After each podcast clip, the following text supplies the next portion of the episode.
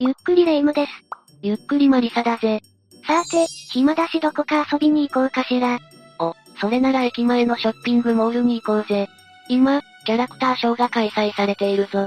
あら、いいわねあそこ、前から行きたいって思ってたから今から行きましょうよ。それに、お腹も満たしたいわ。ただ、行くのは解説を聞いてからにしないか？だって今回の解説は、商業施設に関しての話だからな。え、行く前に脅かすつもり？題して、日本に実在する怪奇モール、だぜ。今回は6つの施設を用意している。もちろんランキング形式で紹介していくぜ。あわわわ。怪奇モールって、あんなに明るくて楽しい場所に幽霊が出る。それでは早速解説スタートだ。最初の第6位は、長野県松本パルコ、だぜ。最初はスキー場でおなじみ、長野県ね。がっつり名の知れた商業施設だけど、何が起こるのかしら？松本パルコは、松本市内でも有名な心霊スポットになっている。というのも、江戸時代、ここは墓地だったそうなんだ。え、それも規模のでかい墓地だったらしい。ただ、明治時代に入ると開発工事が進んで移転をするものの、なぜか仏様だけを残したままにしたという、なんとも罰当たりな行為を行っていたというんだ。墓石だけ移動した、みたいな？なんでそんなことするんだか。そんな理由もあって、心霊スポット化してしまったんだが、やはり、それなりに幽霊もいらっしゃるようだぜ。当然、みたいな言い方しないでよ。噂では、再開発中に人骨まで出た、なんて話もある。だから、当然といえば当然なんだが。それで、どんなお化け騒動が起こるわけ？ネット上で投稿されたものを紹介しよう。まず、誰もいないはずの屋上から謎の人影が現れた、というものや、とあるお店の壁から、人が出てきた、というもの、さらに、松本パルコのスタッフからすると心霊現象は日常茶飯事、なんて記述が見られたぜ。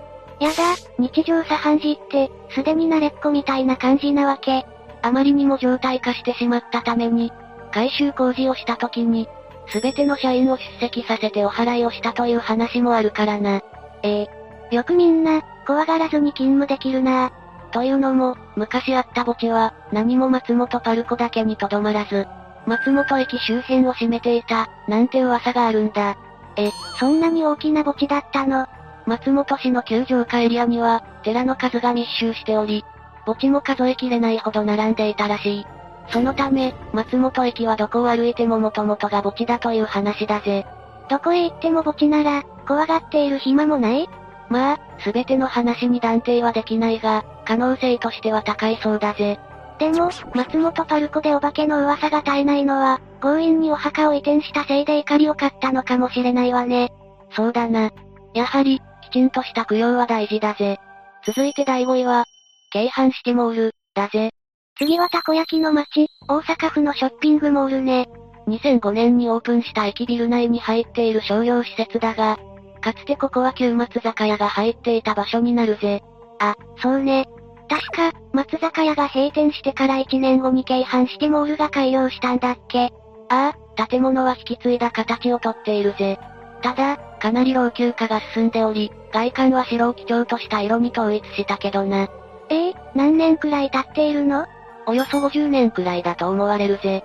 そんな、旧松坂屋に勤めていた人が、ある現象を体験することになるんだ。彼女の名前は、K さん。K さんは、旧松坂屋で勤務していたんだが、その日は繁忙期で、かなり忙しい日々を送っていた。そして、帰宅しようと階段を降りていると、ドーン、ドーン、と、窓の外からかすかに、そんな音が聞こえてきたんだ。え、花火が上がっているとか？いや、季節は12月だ。時刻は午後7時過ぎ。お祭りをするにも時期的に考えられない。確かにそうだわねでも、何かのイベントかもしれないわよ。K さんもそう思い、その後は気にせず自宅へ帰った。だが翌日、昨日の話を同僚に伝えたところ、同僚も同じように、ドーンドーンという音が聞こえたと教えてくれたんだ。やっぱりイベントがあったのね。いや、同僚がその音を聞いたのは前日ではない。全く別の日だったんだ。ん？それはイベントだとしても、なんかおかしいわね。連日やっているわけじゃないだろうし。そんな話をしていると、近くにいた上司がこんなことを言ってきた。あの音はね、大阪大空襲の時の爆弾が爆発する時の音だよ。え？空襲？でも、K さんがいる時代は戦争中。じゃないわよね？ああ。上司は戦争体験者だったそうで、その音を何度も聞いたそうだが、やはり空襲の時に聞いた音に間違いなかったらしい。なんでそんな音が、戦争が終わっても聞こえてくるの？大阪大空襲があった日の夜、旧松坂屋の周辺は、軍事施設などが密集していたそうなんだ。だから、攻撃されたのね。攻撃を受けた人たちは、近くに流れる川を求めたという話だぜ。もしかしたら、爆弾の音がするのは、犠牲者たちの、戦争を忘れないでほしい、という願いが込められた訴えなのではないか？と K さんは、思うようになったそうだ。うん、そう言われるとその考えがしっくりくるかも。でも、K さんがいた頃の建物が未だに残っている。って考えるとなんだか感慨深いわね次は第4位。池袋の S シティ、だぜ。この商業施設でも、心霊体験をした人がいる。体験者は、女性 M さん。M さんは、20年以上前にこの施設のゲームセンターでアルバイトをしていたんだ。ゲームセンターでのお仕事、楽しそうね。M さんの主な仕事は、入場受付や機械の操作だ。日曜日や祝日は客も多く入るものの、普段は、正直暇で受付デスクに座ることが多かった。ずっと暇なのも辛いわよね。そんなある日、M さんが一人で勤務をしていると、突然、デスクの横の壁を、ドン、と叩かれたんだ。え、誰に？壁の向こうは、お化け屋敷の内側だ。そもそも、この日はまだ客を入れていない。ということは、お化け役の人もいるわけない、か。これは、嫌な予感だわね。M さんは、音の正体を確かめるために、お化け屋敷の中に入って確認してみた。が、やはり人なんて一人もいない。え、じゃあその音は一体後日、M さんは同じバイトの同僚に、誰もいないのに音がした、と話をしてみた。すると、なんと、M さんだけじゃなく何人も同じ音を聞いた人が現れたんだ。嘘同僚が体験したのは、こんなものだった。お化け屋敷の仕掛けを操る部屋があるんだが、その部屋は黒いカーテンで仕切られ、小窓から覗けるようになっていた。なるほど、人が来たら小窓から確認して仕掛けを起動するみたいな感じね。ある日、そのカーテンを何者かが覗いていたことがあった。だが、同僚が気づくとその人はすっと消えてしまい、確認できなかったみたいなんだ。気持ち悪いわね。消えたとか、普通の人間じゃないわよ絶対。S しては、曰く付きの場所でな。昔、ここには拘置所があったと言われているんだぜ。え、拘置所？それじゃあ、そこで刑に処せられた人もいるわけで。そのことは M さんも当然知っていた。それまで M さんは、閉店後の店内で、警備員が、兵隊のような人を目撃した、なんて話を聞いていたことから、もしかしたら、拘置所関連の幽霊なのでは、と疑うようになったそうだぜ。うん、絶対にそうよ。でも、どうしてお化け屋敷に出るのかしらね。隣接する公園は、元が処刑場だったことから幽霊が出るのなら、その公園が怪しい。だが、なぜお化け屋敷なのかを考えると、何か理由があるのかもしれないな。そのお化け屋敷はどうなったの？現在は、違う店が入っているようだぜ。M さんは、お化け屋敷で起こる怪奇現象がきっかけでバイトを辞めてしまったそうだけどな。怖い思いをしてまで働くのは体に毒だもん、仕方ないわよ。ただ、そこから数年後、M さんは結婚して子供に恵まれた。そして買い物をしに、S してに行ったんだ。そして、お化け屋敷があった場所を通ると、普段そこまで泣かない子供が、ギャン泣きしてしまったらしい。それって、お子さんが何かに反応したってこと？わからない。ただ、M さんはあの時の体験とリンクしてしまい、そそくさと施設を後にしたそうだぜ。ここからは、ベスト3だ。第3位は、某ショッピングモール、だぜ。これは、当時高校生だった Y さんという女性の体験談だ。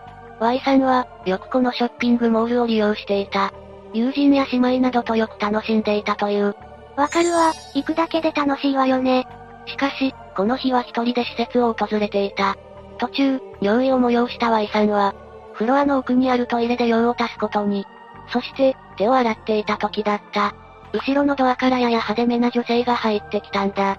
ギャルかしら？ああ。そして女性は、Y さんの横の洗面台で化粧直しを始めた。すると、勢いよくドアが開かれたんだ。その音に驚いた Y さんと女性は、お互い鏡を見る。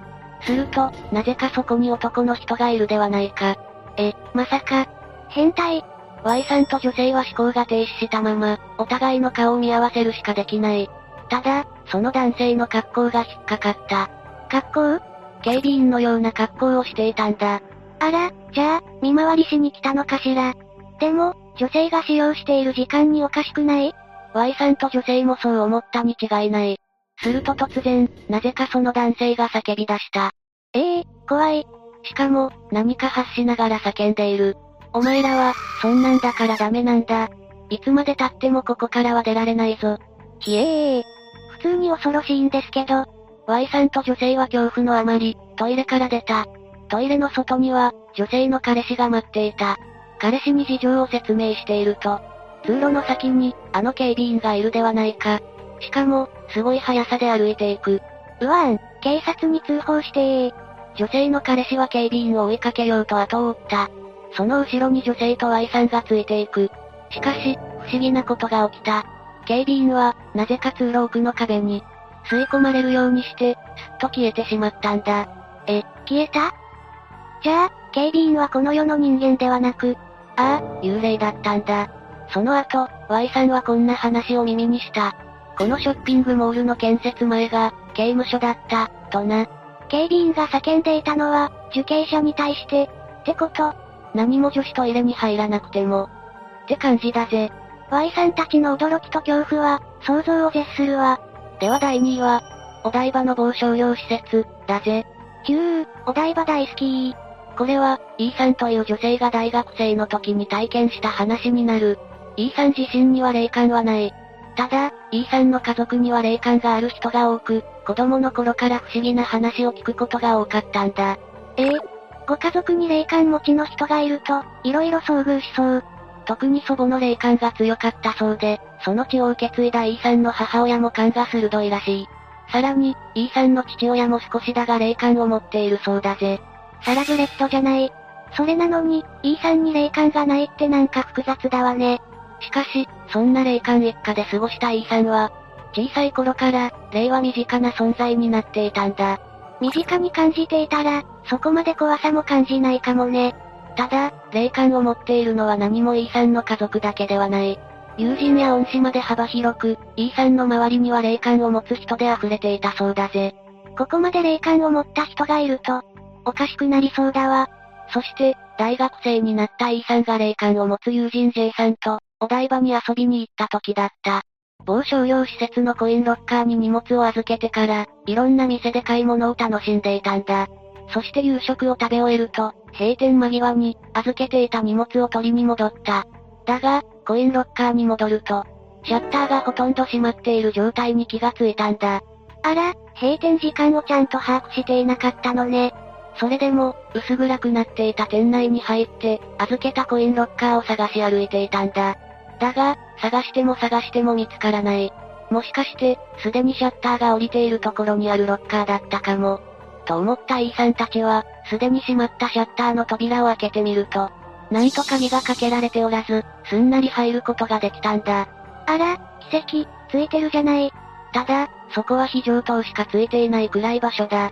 当然、誰もいなく、不気味な雰囲気が漂っていた。E さんと J さんが、恐る恐る歩いていたその時だった。ガタガタガタガタ。なぜか、いろんな方向から変な物音が聞こえてきたんだ。え、なんで誰もいないはずなのに。すると、なぜか J さんが突然早歩きになる。と同時に、シャッターの扉がカチャッと閉まるような音が聞こえてきたんだ。うわ、まさか見回りの人に閉じ込められたんじゃ。E さんもそう思っていたその時だった。コツコツコツコツ。という、何者かの足音が聞こえてくるではないか。見回りの人、とか？しかし、辺りを見回しても誰もいない。それに反して、J さんの歩くスピードが速くなっていく。E さんは、なぜそんなに J さんが早歩きをしているのか、さっぱりわからなかった。そんな時、ついにお目当てのコインロッカーまでたどり着くことに成功した E さんたちが、すぐに来た道を戻ろうとした時だった。J さんが、こっちから行こう、と言って、なぜか遠回りするような道を進めてきたんだ。J さん、きっと何か察している気が。無口のまま歩いている J さんに、何も聞けない E さん。ようやくシャッターから出られてほっとしていると、E さんは J さんの顔色が青白くなっていたことに気がついた。どうしたの？隊長、大丈夫？すると、J さんは重い口を開いた。シャッターの中に霊が何人もいた。しかも、血だらけのゾンビみたいな女性が扉から入ってきて、こっちに向かって歩いてきたんだ。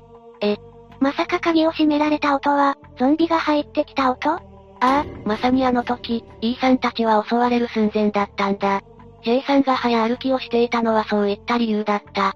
J さんは、霊の姿があまりにも恐ろしくて、その後トイレで嘔吐してしまったそうだぜ。もし、J さんがいなかったらと思うと、E さん、命拾いして本当によかったわ。お台場という場所は、もともと江戸時代に砲台が設けられたところとしても有名だよな。何かそこで不吉なことがあったのかもしれないんだぜ。お台場を見る目が変わりそう。最後の第1位は、京都の某ショッピングモール、だぜ。これは京都の寺の、ある住職が体験した話だ。住職さんが？どんな話を体験したのかしら？ある日、住職はこんな SNS メッセージを受け取った。昨日はありがとうございました。ごちそうになってすみません。次はこちらがおごります。この内容に、住職は疑問を抱いたんだ。疑問？普通のメッセージにしか思えないけど、それが、メッセージの主は知っていたものの、直接会ったことがなかった人だったんだよ。え？だって、昨日会って食事したんでしょ？そればかりか、送り主は男性か女性かも知らない。SNS 上でしか繋がりのない人だったんだ。じゃあ、宛先を間違えて送信した、とか？住職もそう考え、送り先を間違えているのでは？と送信した。だが、すぐにその人から、ご住職ですよね昨日、ショッピングモールでコーヒーをごちそうになった H です、と返信が届いたんだ。あれれ、それじゃ送り先が合っているってことよね。住職が、忘れているだけじゃないの？いや、おかしいと思ったのはそれだけじゃない。住職は、そのショッピングモールには一度も行ったことがなかったそうなんだ。え、君の悪さを覚えた住職は、返信せずそのまま放置することに。そして数日後、メッセージをくれた H さんが、住職を訪ねてきたんだ。H さんは、この前のお礼に、と言い、手土産を持ってきていた。なんだか様子を見ていると、H さんは本気みたいだわね。ああ。住職は、自分と会った日のことを詳しく聞いてみることにした。すると、丸月丸日、ショッピングモール内のカフェでした。時間は、お昼頃でしたね。